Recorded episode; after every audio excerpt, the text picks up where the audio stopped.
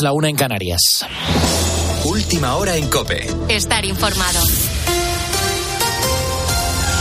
La región de Murcia vive este lunes la primera de las tres jornadas de luto decretadas por la muerte de al menos 13 personas en el incendio desatado en una zona de ocio de su capital, mientras bomberos y fuerzas de seguridad trabajan en la limpieza, el desescombro y, lo más importante, la búsqueda de posibles víctimas en los tres locales devastados por las llamas. David Casado, buenas noches. Buenas noches. Trágico suceso el que ha conmocionado este domingo a la ciudad de Murcia.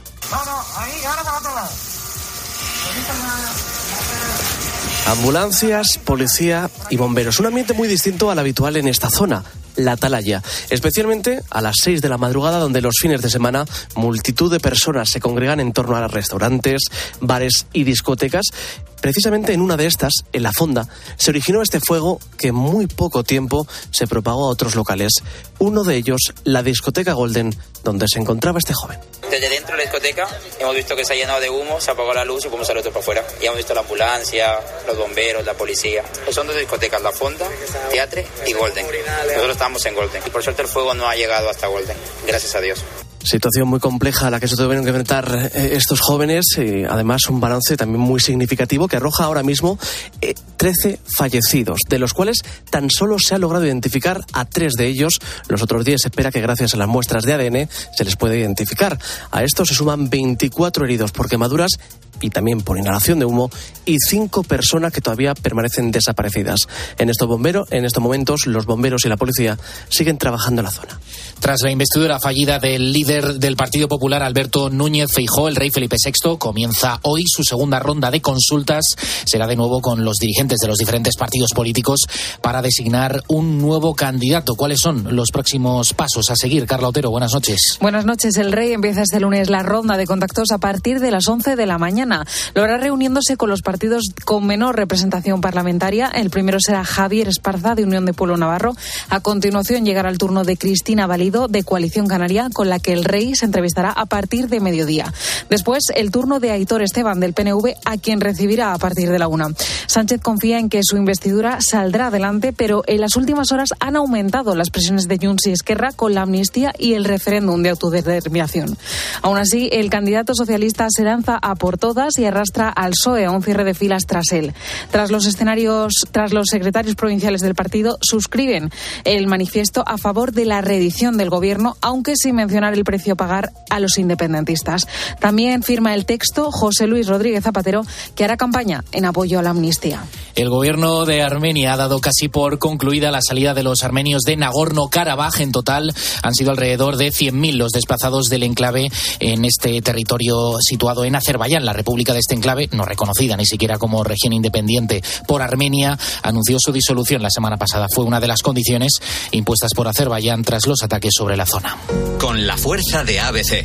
Cope, estar informado. Y en Sevilla ha tenido lugar este domingo una despedida muy especial. La del diestro Julián López el Juli, que se retira de los ruedos tras la última corrida de toros de la Feria de San Miguel en la capital hispalense. El sábado hizo lo propio ante la afición de Madrid en la Plaza de Toros de Las Ventas. El veterano torero madrileño recibió antes la primera gran ovación de la tarde, de la, tarde, la que le obligó a salir al tercio al terminar el paseo. Un homenaje de una afición que le ha visto triunfar muchas veces sobre ese mismo albero y con un resultado récord de hasta siete salidas por la Puerta del Príncipe. No acompañaron los astados en esta ocasión del hierro de García Grande, ya que solo logró cortar una oreja, pero no empañaron aún así su última tarde sobre el albero, la última tras 25 años de alternativa de un torero que ha marcado época. Tienes más información en nuestra página web en cope.es. Sigues ahora en la noche de Cope con Adolfo Arjona. Cope, estar informado.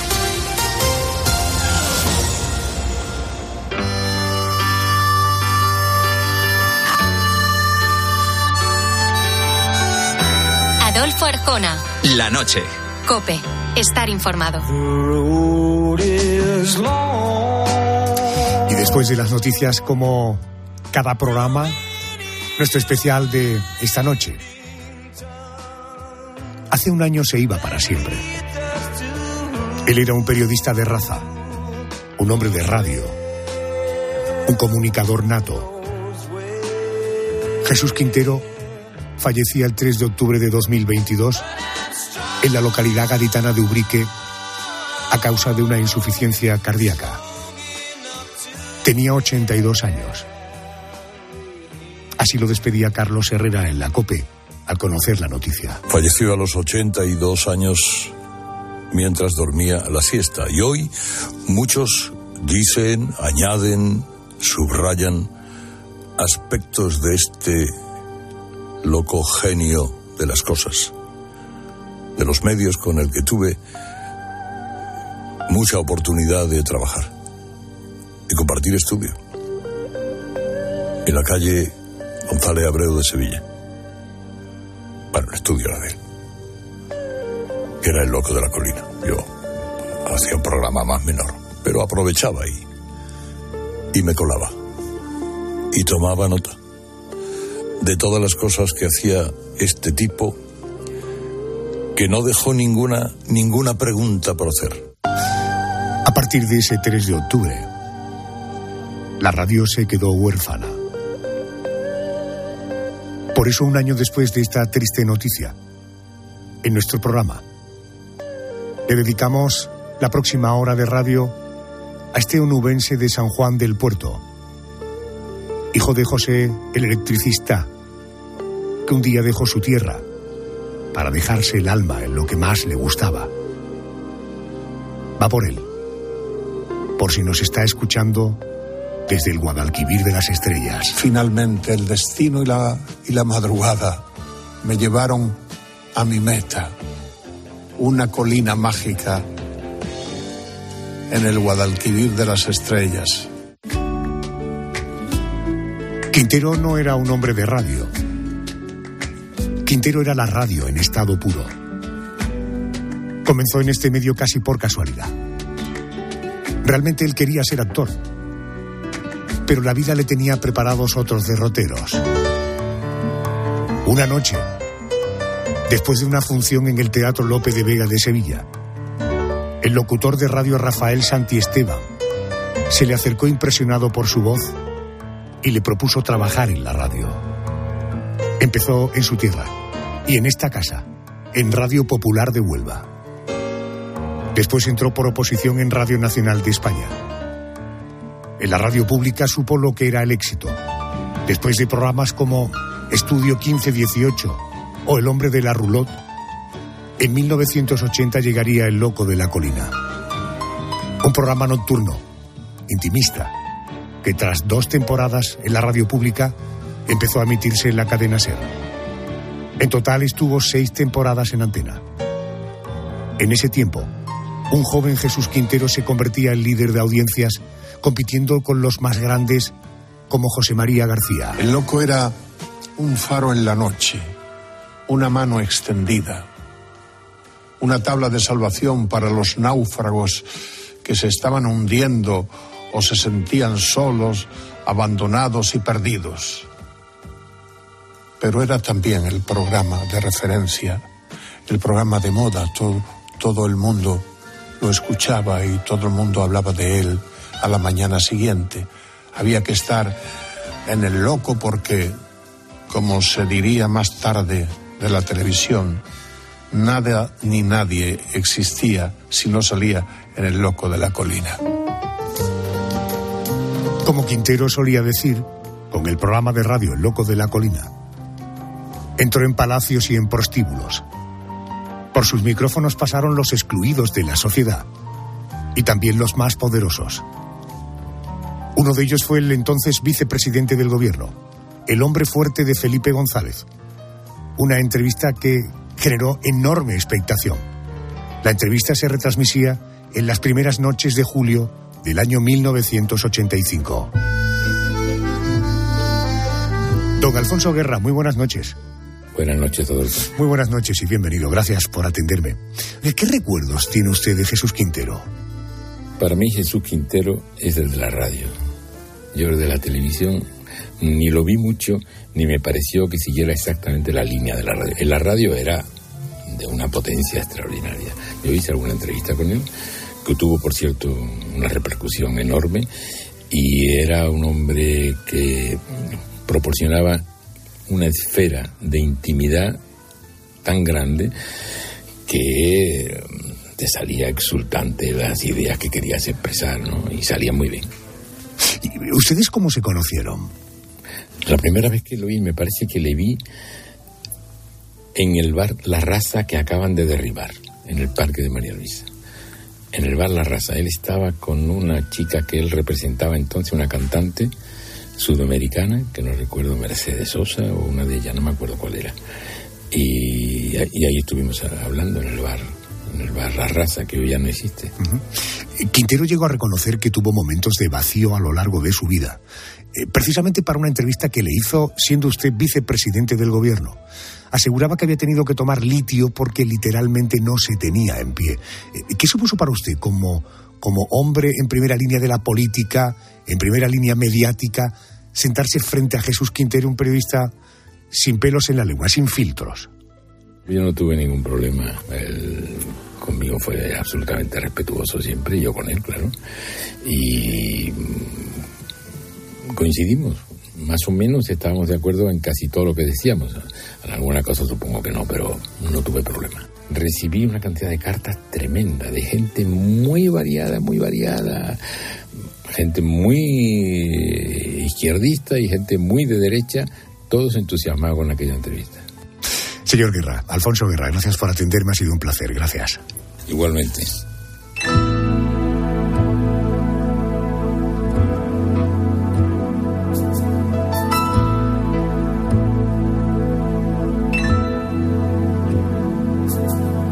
Pensando en ti, recordándote,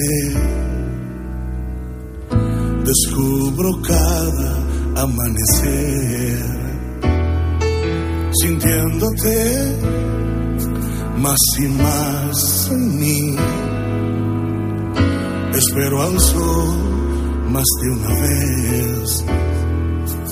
Y sucede que este tiempo sin me hizo saber que aunque existe otro camino, va llenándose mi fe pensando en ti. Después de 40 años, 5.000 entrevistas, Después de crear un estilo en la radio y convertirse en una leyenda de la comunicación, Quintero se marchaba.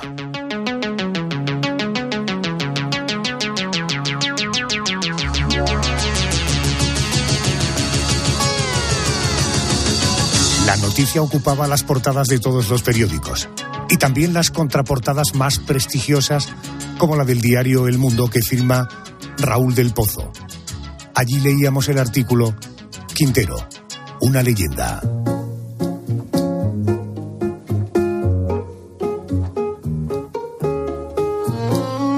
Del Pozo, con la maestría que le caracteriza, escribía. Ha muerto el andaluz con más duende que he conocido. Aunque las leyendas son inmortales. Era pícaro, hondo, ingenioso, progre, raro como un perro verde. Y había que sacarle la pasta por adelantado estremeció con su voz de profeta al país entero. El gran Raúl del Pozo sabía bien lo que escribía porque fue guionista de Quintero durante más de 20 años. Raúl del Pozo, buenas noches, bienvenido a la cadena COPE. Buenas noches, Adolfo, ¿qué tal estás? Raúl, ¿en qué momento empiezas a trabajar con Quintero? Pues éramos vecinos. Bueno, a la, a la cantante que se refería a Alfonso Guerra era Soledad Bravo. Ah creo. Pero también llevó, es que era medio gitano, tenía el duende de, y, la magia de los gitanos, y, aunque era payo, pero eh, se juntó siempre con gitanos y eso le dieron hondura, temple y sabiduría. Eh, ¿Tú has leído alguna parte del, del prólogo que yo he escrito para el libro maravilloso? Es un libro bellísimo que se va a publicar. Eh, yo decía que nació, nació cerca de Río Tinto, donde nacieron el fútbol y el movimiento obrero. Y llegó a Madrid con el habla de Atlántida. Y tuvo que hacer como Demóstenes. Para cambiar el acento, tuvo que, eh, o sea, tuvo que cambiar el acento. No sé si con una, con una piedra en la lengua, pero el caso es que la radio de Arganda no le dejaba que hablara en andaluz. Eso me contaba él por lo menos. Luego, lo acompañé mucho tiempo, era mi vecino, mi amigo. Eh, y, y- yo presencié cuando estaba tumbado, desde luego. No sabía muchas veces ni dónde estaba su casa. Eh, luego se ha dicho que yo, una vez me dijo, V, este no, eh, el cantante de Jaén, Rafael. no, no, Era, eh, no, Sabina. Ah, Joaquín. Sabina. Me dijo, oye, yo, yo admiraba mucho a- al loco de la colina, pero resulta que el que escribías eras tú. Digo, no, pero es que él convertía a un Padre Nuestro en una sinfonía. Eh, quiero decir que él era, le daba, aunque fuera un Padre Nuestro, lo convertía en algo es- especial. Tenía el, el que hemos dicho duende, hondura, sabía eh, el tempo. Eh, Era un genio de la radio. Raúl, hablando de tempos, ¿aquellos silencios a los entrevistados nacían de forma natural o estaban previamente calculados y guionizados? Estaba todo muy calculado. Todo. Lo, lo asombroso de él que eh, era que todo lo calculaba. ¿eh? Y, ya te digo, eh, yo fui en cierta manera, un- fue su amigo, fui su amigo, su vecino, su hermano, y dicen que es su spin. Pero yo, yo insisto, él era, el texto era solo para él una coartada. Pertenecía a esa era eh, geológica de un tiempo en que los periodistas eran dioses. Ahora, ahora somos una puta mierda. Además, ganamos cada vez menos. ¿Qué- ¿Cómo, cómo era, cómo era trabajar con Quintero? ¿Era un tipo Bueno. complejo? Sí, era complejo. Bueno, se lo gastó todo. Bueno, eh, se lo gastó todo en, en trajes y en coches y en, en teatros. Y estaba tieso. Eh, a- ayer vi al turronero, que es el que lo ayudó, lo consoló y lo, metió en un hospital en los últimos años de su vida. Y me dijo que, estaba tieso. Y bueno, eh, entonces sabía que para el dinero era muy jodido. Entonces había decir, bueno, yo escribo lo que tú me digas, pero tiene que ser en el Hotel Alfonso XIII y la pasta por adelantado. Eh, Quintero creó un personaje. Era, era un pícaro, era pícaro, pero eh, yo lo, lo adoraba, eh, que coste, aunque yo largue un poco de él, lo adoraba. Ya.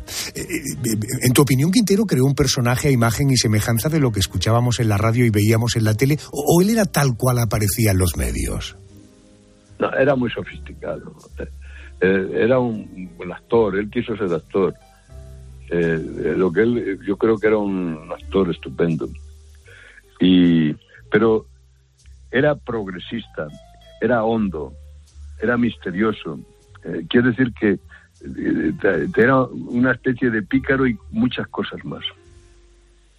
Eh, Pero luego en sus entrevistas, en su actitud, era un tipo crítico, com- comprometido, es decir... No, hombre, claro que era comprometido. esta- Era un hombre de izquierda, era un hombre de izquierda. Eh, entonces yo también era de izquierda, ahora ya me he hecho de derechas un poco. ¿Pero qué quieres decir? ¿Que los hombres de derechas o las mujeres de derechas no son comprometidos? No, son otro tipo de compromiso. No, no, yo no soy sectario para nada, ni él tampoco lo era.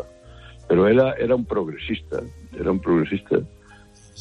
Eh, conectaba mejor con la izquierda que con la derecha.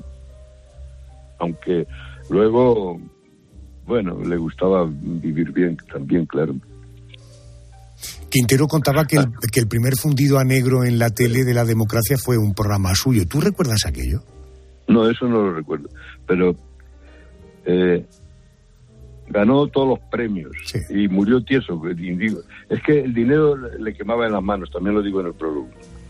Se lo gastó todo en coches, en chalecos, en relanzar teatros y en apostar por la pandilla de los grandes gitanos del cante y del baile. Él tuvo mucha conexión con los gitanos. Cuenta algo más de tu trabajo con él. Es decir, me dices que sí que era un tío complicado. ¿Cómo se organizaban las ideas, los guiones, los minutos antes del programa? ¿Cómo era todo aquello? Bueno, pues no, yo escribía y, él, él me, me- luego me dijo en una entrevista que yo era el Paco, el Paco de Lucía del periodismo. O sea, fue muy generoso conmigo, muy generoso. y perdió todo menos la razón. Eh, pero insisto, a, veces terminaba la guerra. Yo lo acompañaba a Prado del Rey algunos días, iba llorando todo el tiempo. Caramba. Y a mí me daba una pena tremenda. Y pero luego era muy, luego tenía tenía un gran sentido del humor, medio gaditano, medio de Huelva, eh, no de Sevilla, sino de, de Cádiz. Ya. Era un hombre muy atormentado. Sí, por eh, sí, estaba, estaba un poco trastornado. Eh, pero también era, era, yo creo que se trastornó por, el, por la excesiva sentido de la razón. Quizás se oía demasiado, él al mismo, ¿o qué? Sí, bueno, también, bueno, todos los que no he conocido a nadie que no fuera vanidoso en esta profesión. Oye, que eh, no, no sé qué decirte más. Eh, yo lo quería muchísimo, lo admiraba mucho y era un tío encantador. Me reía mucho cuando íbamos a jugar al bingo con, con el, Benny de Cádiz y él que cantaba el bingo por Soleares. Eh, Benny de Cádiz, era algo extraordinario. Yo no me he reído nunca tanto como con el loco y el Benny de Cádiz, nunca tanto, pero muerto de risa todo el tiempo tenían un gran sentido del humor. Eh, de este libro que me mencionas, eh, ¿quién lo publica? ¿Quién lo escribe? ¿Cuándo sale pues, esto? Eh, no, no lo sé seguro quién lo escribe. Yo creo que, que es Joana, una de sus, de sus mujeres, creo yo. Ahí me entrevistan con José Luis Borges, con Antonio Gala, con Mario Vargas Llosa, con La Pasionaria, con Rocío Jurado, con Iñaki Gabilondo, con Eduardo Galeano, con Saramago, con Ana Obregón, con Jorge Ucay, con Chabela Vargas. O sea, tiene, eh, tiene un santoral. Madre. Algunas de esas entrevistas efectivamente las la, escribí yo, bueno, las, las guionicé yo. Querido Raúl, como siempre te digo, me honras cuando me dicen sí, Raúl del Pozo te va a atender, me haces muy feliz. Gracias. Es que me, me, emociona un poco al hablar, por eso hablo entrecortado, porque lo que yo quería mucho a Jesús. Se te nota, se te nota, se te nota. Eh, Raúl, un placer tenerte en el programa. Un fuerte abrazo para ti. Gracias, amigo. Buenas noches. Gracias, compañero, gracias. Es el amor, mira hacia la montaña cuando sale el sol, buscan el arco iris un nuevo color. No te conformes nunca con ser un pensado. ¿Qué es el amor? Pregúntale al higuero, al río y a la flor él no tiene sendero, pero es andador. No necesita puertas, es camino. Y es que el amor, como todo lo que es bello, no tiene explicación. No es refugio y morada de algún soñador que jugando a poeta quiso ser un cantor. Y es que al final tendrás en tu inventario lo que llegues amar, después no tendrás tiempo de volver a empezar. Ahora es el momento, inténtalo encontrar. Hemos hablado con Alfonso Guerra, un entrevistado de Quintero. Hemos hablado con Raúl del Pozo, el gran Raúl del Pozo, guionista de Quintero durante muchos años. Jesús nos dejó más de 10.000 horas de radio, pero también hizo televisión. Su primer programa en este medio fue El Perro Verde. Se emitía desde Sevilla para Televisión Española.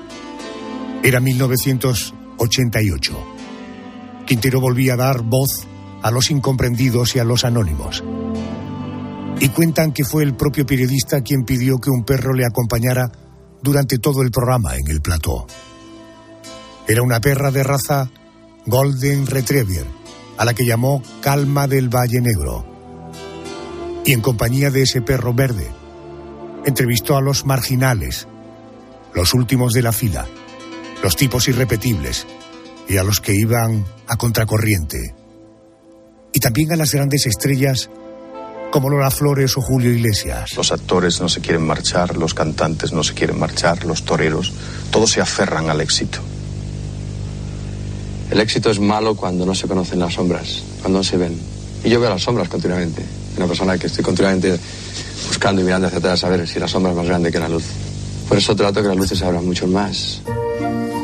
Cuando en este programa hablamos de televisión y queremos a todo un referente y a toda una autoridad profesional, acudo a Manuel Campo Vidal, periodista, sociólogo, presidente emérito de la Academia de la Televisión. Querido Manuel Campo Vidal, muy buenas noches y bienvenido a COPE. Buenas noches, Adolfo, ¿cómo estás? Me alegro de saludarte, ¿cómo te trata la vida? Bueno, nos vamos defendiendo. La verdad es que, eh, fíjate, viendo marchar a mucha gente, que no lo esperábamos. Todos tenemos una edad ya, pero que de pronto hemos perdido a María Teresa Campos, de pronto María Jiménez, y entonces se ha descubierto, muchas personas han descubierto entonces que fue la que, la que luchó tanto en defensa de las mujeres contando su propio drama, y el otro día Pepe Domingo Castaño, la verdad es que llevamos unas semanas un poquito aciagas. Sí, un poco duras. Hablaba yo del perro verde en la tele. Eh, ¿Qué, supuso un programa así para la televisión? ¿Gustó desde un primer momento? Pues eh, costó un poco, tengo impresión, porque em, justamente entrevistaba a los que nunca se podía uno imaginar que vería en televisión, salvo en un reportaje de pena o salvo en un reportaje en los informativos, contando la marginalidad.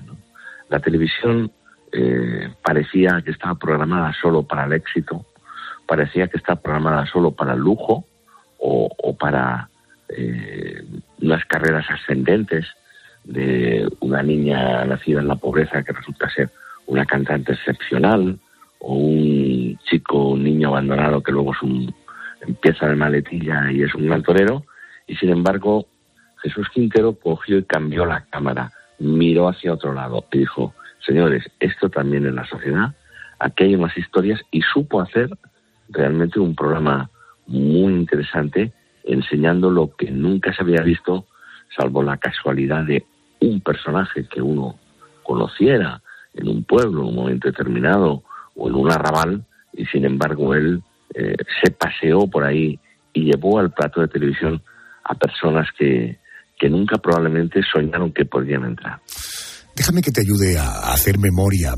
Uno de los momentos más recordados del programa fue la entrevista en prisión a Rafael Escobedo, condenado por el crimen de sus suegros, los marqueses de Urquijo. Vamos a hacer memoria. La cárcel te está destruyendo.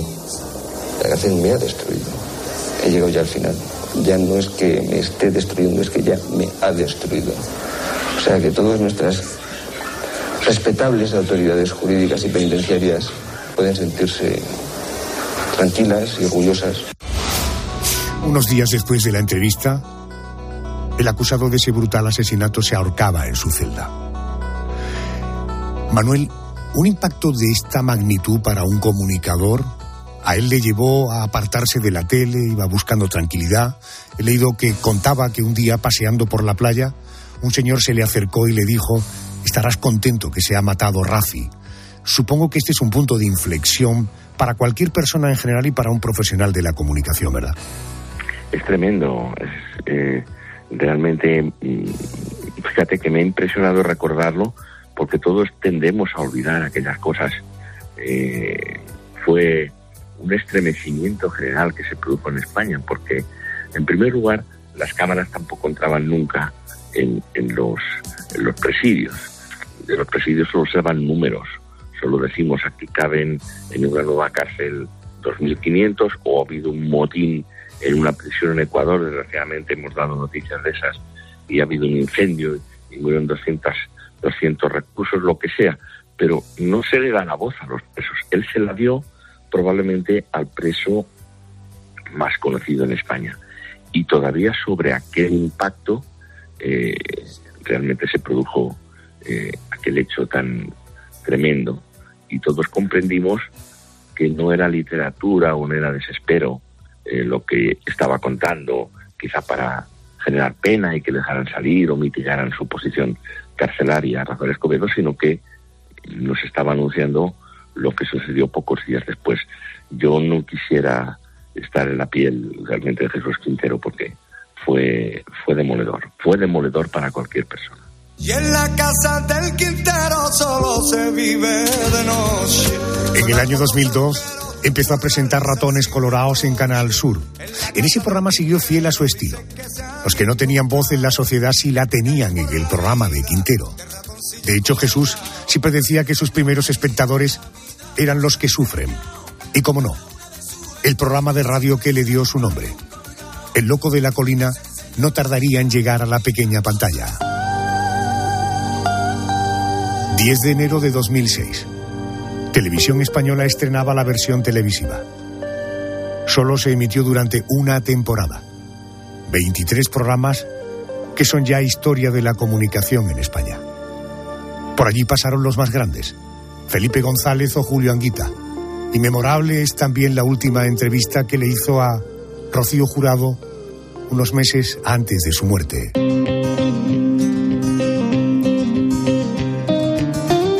Manuel, eh, seguro que hay mucha gente que se pregunta, yo me pregunto, eh, ¿por qué no hay un programa de entrevistas como el de Quintero hoy día? Es decir, ¿no funcionaría ese formato o no interesa a quién?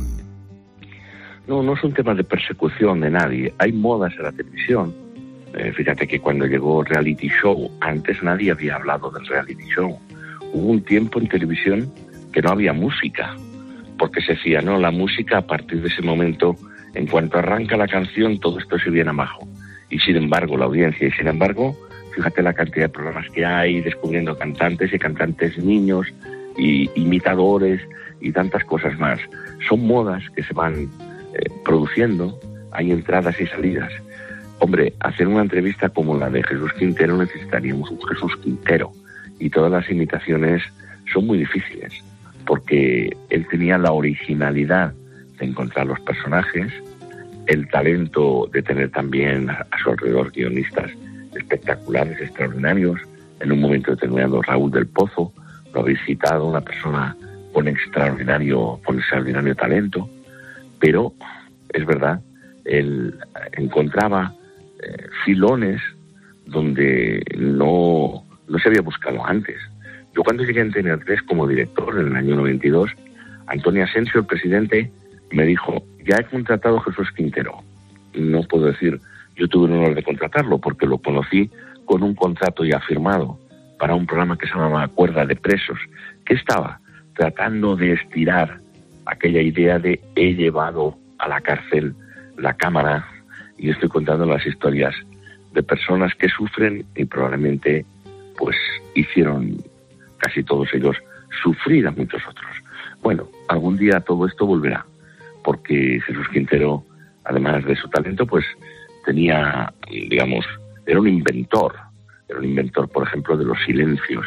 Y yo siempre he defendido, y no por Quintero, sino en comunicación, que la palabra es muy importante, pero el silencio es imprescindible. Y el silencio también comunica. Y realmente Jesús Quintero fue un catedrático de los silencios. Manuel, a cualquier entrevistado en general y en particular a ti sería incapaz de tenerte dos minutos oyendo un corte. Estoy absolutamente convencido de que cuando escuches este corte de dos minutos me agradecerás que te lo recuerde. Y como consecuencia de ese corte, quiero hacerte una pregunta sobre la televisión. Vamos a compartirlo. Si Cristo volviera, lo volverían a crucificar. Pero esta vez en la televisión. Durante una temporada lo convertirían en un superstar, en el mayor fenómeno de masas jamás visto, y luego lo arrojarían a la basura como un inclines usado. A la primera noticia de que un tal Jesús de Nazaret andaba por ahí resucitando muertos y convirtiendo el agua en vino, los productores de los más populares programas se darían bofetadas por conseguirlo. Todos los presentadores querrían dar el pelotazo del milenio consiguiendo que multiplicase los panes y los peces en directo o que en su defecto pronunciase de viva voz el sermón de la montaña. Los endemoniados, los paralíticos, los leprosos irían de programa en programa contando su milagrosa curación previo pago. Todos querrían escuchar a Lázaro, el amigo resucitado. Todos querrían escuchar a su madre, la mujer de la que se decía que seguía siendo virgen después del parto. Convertirían su apasionante vida en un culebrón. Los envidiosos inventarían una leyenda negra. Dirían que cobraba por las entrevistas, que sus milagros eran un fraude, que se le había visto comer con publicanos, que tenía un lío con una prostituta, que andaba con maleantes y terroristas.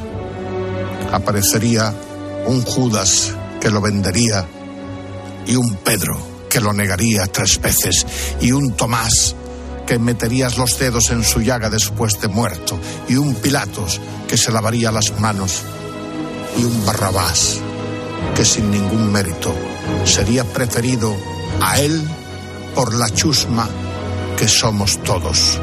Una chusma veleta que volvería a pedir a gritos que lo crucificara. Auténticamente eh, sobrecogedor.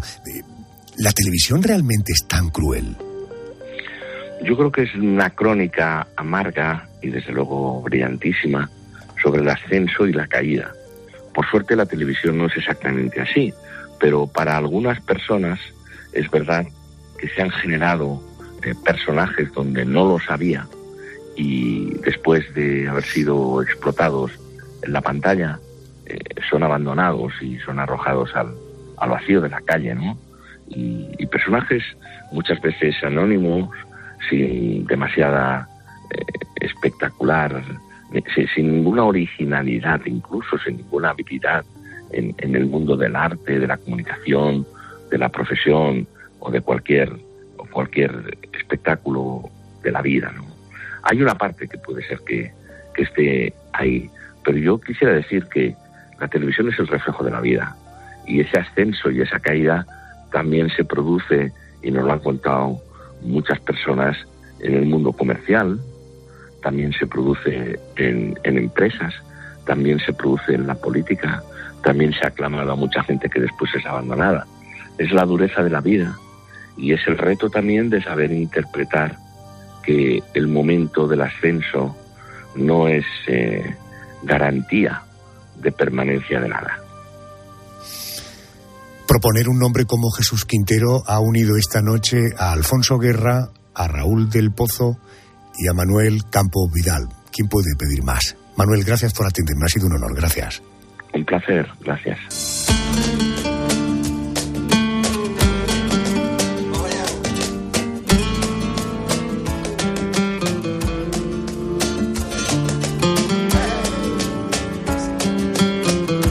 El 3 de octubre de 2022 fallecía Jesús Quintero.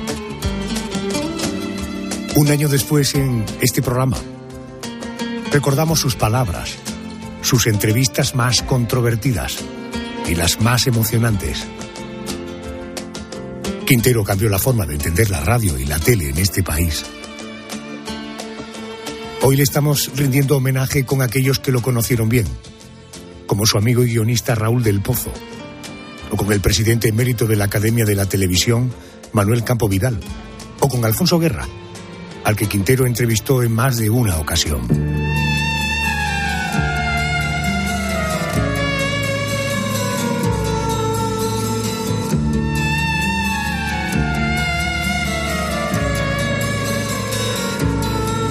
El gran entrevistador de este país también fue entrevistado. Una de las últimas entrevistas de su vida fue en 2019 en su casa de Punta Umbría, en la provincia de Huelva. Mi colega, el periodista Jesús Fernández Úbeda, lo entrevistaba para Zenda, la web que creó el escritor Arturo Pérez Reverte, un espacio para hablar de literatura donde también publican entrevistas y conversaciones con personajes de la talla de Jesús Quintero. Querido Jesús Fernández Úbeda, muy buenas noches y bienvenido a COPE. Adolfo, buenas noches. Bienvenido, gracias por atenderme. Gracias a ti por homenajear al más grande. Quintero te recibe en su casa, allí conoces a su perro Gala, entiendo que lo hizo en honor a su gran amigo Antonio Gala. Eh, ¿Te costó mucho conseguir esa entrevista? Oh, fue terrible, o sea, los Hércules no tardó tanto en hacer sus trabajos. Yo quería entrevistar a Quintero porque era un espejo era un modelo a seguir, era alguien a quien admiraba terriblemente y tardé como dos o tres años en conseguir la entrevista y, y por eh, ir al grano eh, conseguí la entrevista cuando escribí un- con un compañero que se llama Julio Valdeón un libro sobre Raúl del Pozo. Em, yo dije, como voy a hablar con Quintero para escribir esa parte del libro sobre Raúl, voy a aprovechar y le voy a tirar la caña. Eh, al principio estuvo reticente, pero le, le mandé una entrevista que hice a Antonio Escotado, que es alguien a quien a los dos admirábamos, y me llamó entusiasmado diciendo es la mejor entrevista que he leído en muchos años, te doy la entrevista. Y efectivamente me recibió en su casa de Punta Umbría y ahí echamos una buena tarde. Cuando leí la entrevista tuve la impresión de que estabas haciendo eh, un recorrido por su vida. En ese recorrido te habló de los comienzos de- del Loco de la Colina, que no fueron precisamente fáciles. ¿Qué te contó de aquellos años, Jesús? Bueno, me contó algo terrible y es que cuando salía del, del estudio de hacer el loco de la colina en Sevilla, una ciudad que él, que él controlaba y que, y- y que tenía el mapa de la ciudad en la cabeza, a veces salía tan triste por la depresión, salía, bueno, triste no es una palabra exacta, no es un adjetivo exacto para hablar de la depresión, ¿no? pero salía tan hundido que salía desorientado, salía desnortado y, y necesitaba que alguien ejerciera de Virgilio y, y le llevara para su casa. Eh, pero también me contó cosas maravillosas, me contó eh, cómo, cómo él vislumbraba la entrevista, cómo él concebía la entrevista. Me dijo que los tres grandes maestros eran los fariseos, los niños y los filósofos griegos. Y, y yo qué sé, es, e- era un tipo magnífico, era, era el mejor entrevistador patrio. Es verdad que él estuvo respaldado por guionistas fabulosos como Javier Salvago, como Raúl del Pozo, como Javier Riollo, pero esa magia, ese duende, ese savoir-faire mm, eh, era inédito y era inimitable y, eh, y- y Jesús Quintero eh, tuvo, tuvo un tesoro entre sus manos que era el propio Jesús Quintero. Contaba Quintero, una noche sonaba en directo la canción de Full on the Hill de los Sí. Beatles y Quintero dijo, así es como me siento, como un loco en la colina del Guadalquivir de las estrellas. Me gustaría preguntarte a ti cómo te gustaría llamar a estos 90 minutos de utopía. Y en ese momento hubo tantas llamadas de oyentes que se bloquearon todas las centrales de teléfono. Eso a él le costó tres meses de suspensión del programa. E Incluso te habló de una faceta suya que no conocen muchos, la faceta como manager, porque Quintero llevó a, a Paco de Lucía al Teatro Real y consiguió que entre dos aguas, sin duda, fuera un éxito, ¿verdad? Sí, Quintero era, era rabiosamente flamenco y, y además eso, o sea, estaba muy bien relacionado con, con los más grandes, entre ellos con Paco de Lucía, y consiguió algo histórico. Luego me contaba anécdotas fabulosas con respecto, por ejemplo, a Paco de Lucía. Una vez le entrevistó en televisión, en los años de la transición, creo recordar, y que le preguntó algo así como, para tocar la guitarra, ¿qué mano es más importante, si la izquierda o la derecha? Y dijo a Paco de Lucía algo así como, "Eh, la izquierda marca las notas o algo por el estilo y la derecha ejecuta. Y a los pocos días, creo que a Paco de Lucía unos guerrilleros de, de Fuerza Nueva o algo de Cristo Rey o algo por el estilo le dieron una paliza.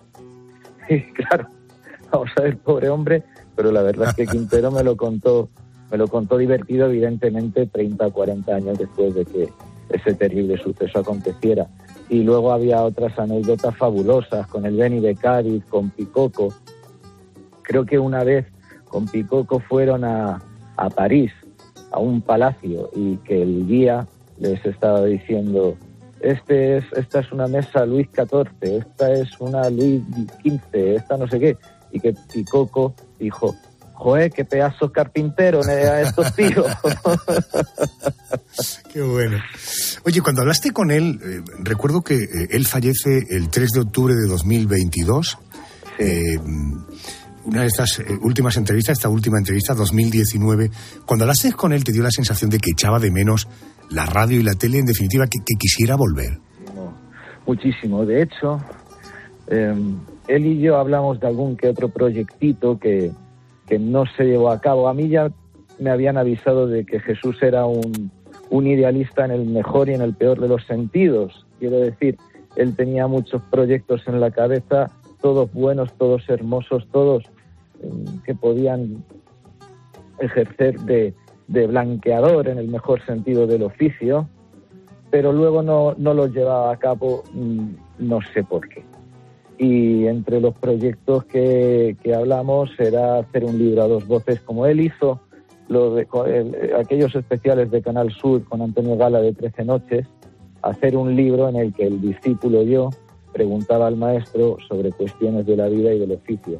Ojalá se hubiera llevado a cabo ese proyecto, lamentablemente no, pero luego además Jesús quería, quería hacer radio y quería hacer programas y yo no sé por qué no los hizo, pero yo creo que a él le hubiera gustado recibir alguna que otra llamada, que no recibió. Jesús Fernández Úbeda, eh, gracias por compartir esos ratitos que pasaste con, con Quintero y para ti te quedas aquella seguro inolvidable experiencia. Gracias por atenderme, gracias. Eh, de hecho, la dedicatoria que me puso Jesús en el libro fue más o menos así, o sea, me, ha hecho mucha gracia, Adolfo, que dijeras esto. Gracias a vosotros por contar conmigo. Viva viva el loco la colina. Gracias, buenas noches. Buenas noches. En nuestro homenaje a Jesús Quintero, esta noche estamos conociendo al periodista. Por aquí han pasado ya Alfonso Guerra, ha pasado Raúl del Pozo, ha pasado Manuel Campo Vidal. Hemos conocido al hombre de radio, a un grande que creó escuela, al comunicador que dio voz a los desfavorecidos, a los excluidos de la sociedad. Pero conocemos muy poco de su faceta personal. Según cuenta Jesús Melgar en su biografía no autorizada, El Loco, sabemos que era muy supersticioso, que nunca viajaba el día 13 y que tenía pánico a volar. También sabemos que además de la radio tenía otras dos pasiones, sus hijas, Andrea y Lola. Andrea Quintero, muy buenas noches. Muy buenas noches, Adolfo. Bueno, quería agradecerte antes de empezar este homenaje tan bonito a mi padre y, y que hayáis querido contar conmigo también, por supuesto. ¿Cómo estás? Porque entiendo que ha sido un año duro, ¿no? Ha sido un año complicadito y además estas fechas, pues por supuesto lo, remueven todo, pero intentando eh, seguir fuertes y seguir fuertes por él y teniéndolo, teniéndolo presente de una forma muy positiva como, como siempre ha estado. Andrea, ¿qué es lo que más echas de menos de papá? La verdad, eh, la risa, la mirada y sobre todo su mano es lo que más hecho de menos. ¿Qué simboliza la mano esa para ti? Un apoyo incondicional, un, un amor bastante real a pesar de todo. Un amor que sin, sin condición. Eh, alguien que siempre me empujaba a sacar lo mejor de mí en cualquiera de las circunstancias. Un amor de esos que supongo que te lo dan todo sin pedir nada a cambio, ¿no? Exacto. Bueno, a veces pedía, ¿eh? También. por supuesto, por supuesto. Pero, pero nunca eso condicionaba al amor. ¿En qué momento te das cuenta de que tu padre no era como el de tus amigas? Que además de otras muchas cosas, era un referente en los medios. No te sé identificar un, un momento concreto. Durante mi más eh, tierna infancia, durante los primeros años de vida, por supuesto, yo era un poco ajena a eso. Me decían, mira papá, en, en televisión y yo le daba un beso a la televisión. Eh, era algo bastante normal. Tengo una anécdota divertida también eh, durante la... la los, tendría cuatro o cinco años en, en preescolar que yo iba diciendo que mi padre estaba en la cárcel. y era verdad, porque estaba haciendo cuerda de preso. Eh, era un poco confuso, supongo, pero eh, me empecé a dar cuenta de lo especial que era cuando pasaba tiempo con él eh, y veía que la gente le paraba y las cosas maravillosas que le decían y todo lo que le agradecían, su compañía y esos momentos que le regalaba. Entonces ahí es, es donde me, me empezaba a dar cuenta, sí repites lo especial que era. Te formulo la pregunta, ¿en qué momento te diste cuenta de que tu padre no era como el de tus amigas? Hay un momento muy concreto que, de hecho, recuerdo eh, en el libro que, le dedicamos Lola y yo y que saldrá próximamente. Eh, bueno, ya está, de hecho, ya está, ya está disponible, se llama Memoria del Silencio. Ahí hacemos un, epílogo que es como nuestro pequeño homenaje eh, de Lola y mío a, mi padre. Y recuerdo un momento muy concreto en un paseo por Santa Cruz. Eh, nada, era, era un simple paseo antes de volver a casa cómo estaba viviendo ese momento, cómo lo disfrutaba, cómo me hacía oler las naranjas y recitaba sobre la ciudad, cómo lo vivía tan apasionadamente, cómo se sentía de afortunado de estar vivo, yo ahí me di cuenta de que, de que era alguien muy especial, que la mayoría de gente no vive las cosas con esa intensidad y no las agradece tan profundamente.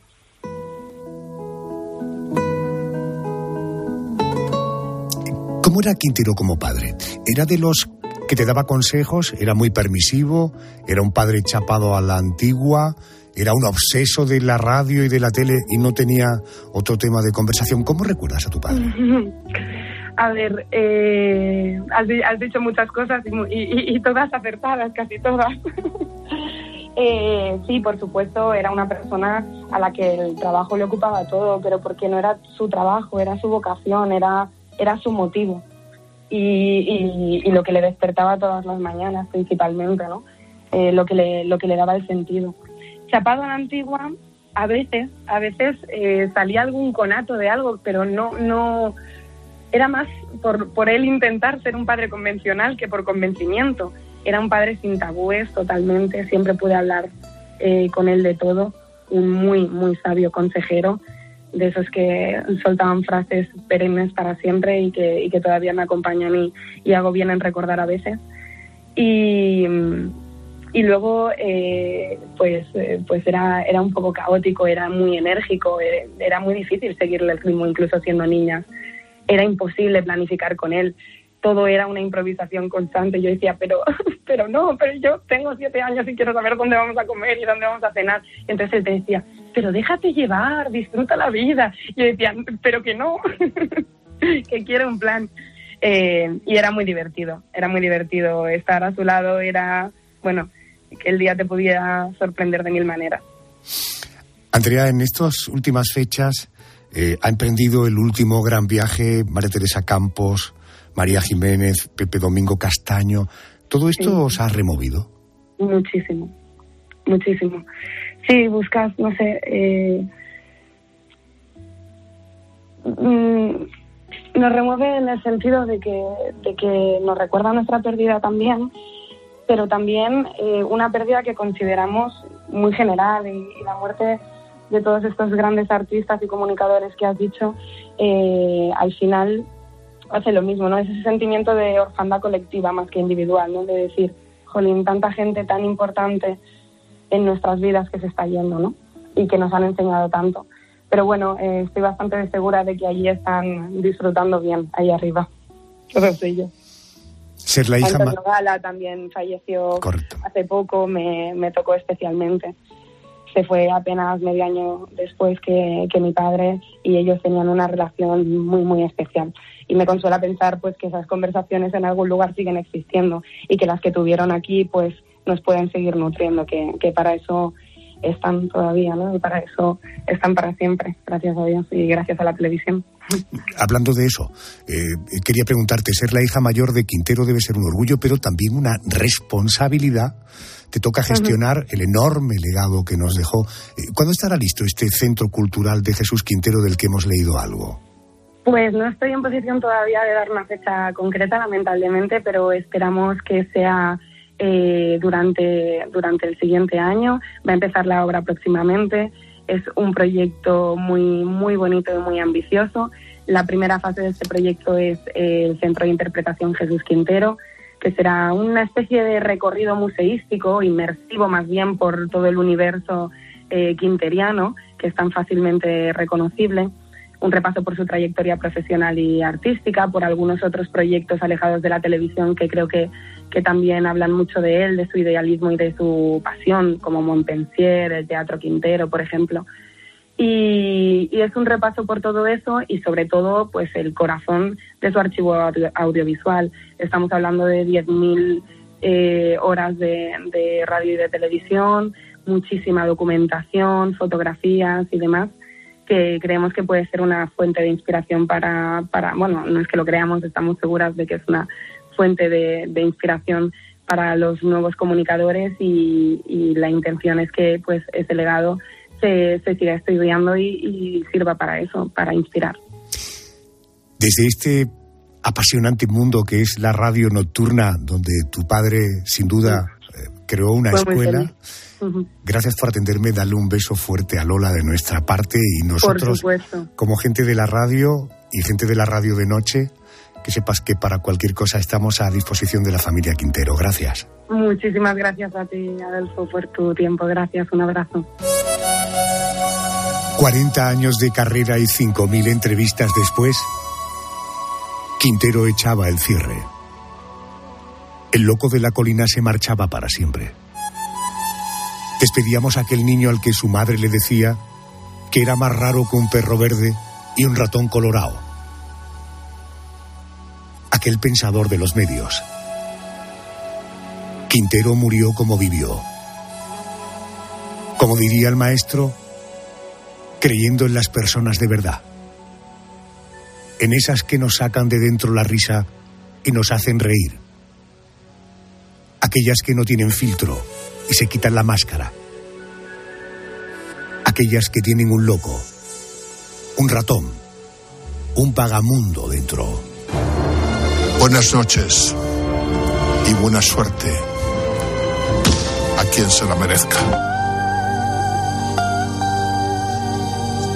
Poco más que decir. Nada más que añadir.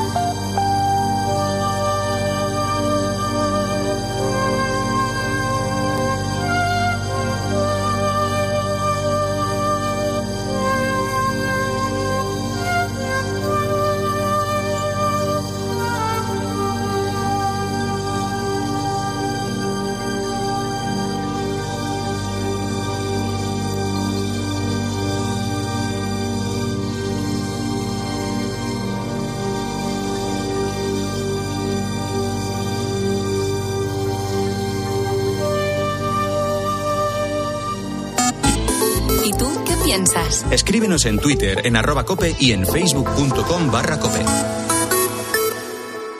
Si te preguntan qué emisora escuchaste ayer, di cope. Escucho Cope todas las mañanas yendo al trabajo en el coche. Yo me pongo la cope cuando voy a correr, le llevo los cascos. La verdad que Cope me aporta información, datos, entretenimiento. Cope me da mucha compañía. Cope, la radio en la que crees.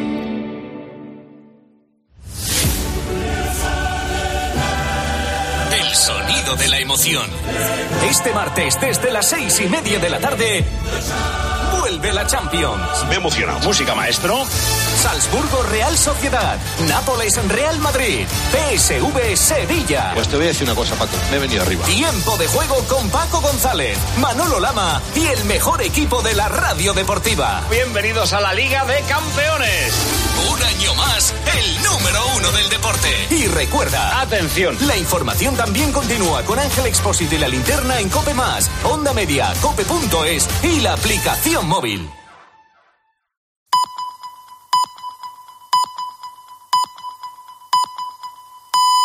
Son las 3, las 2.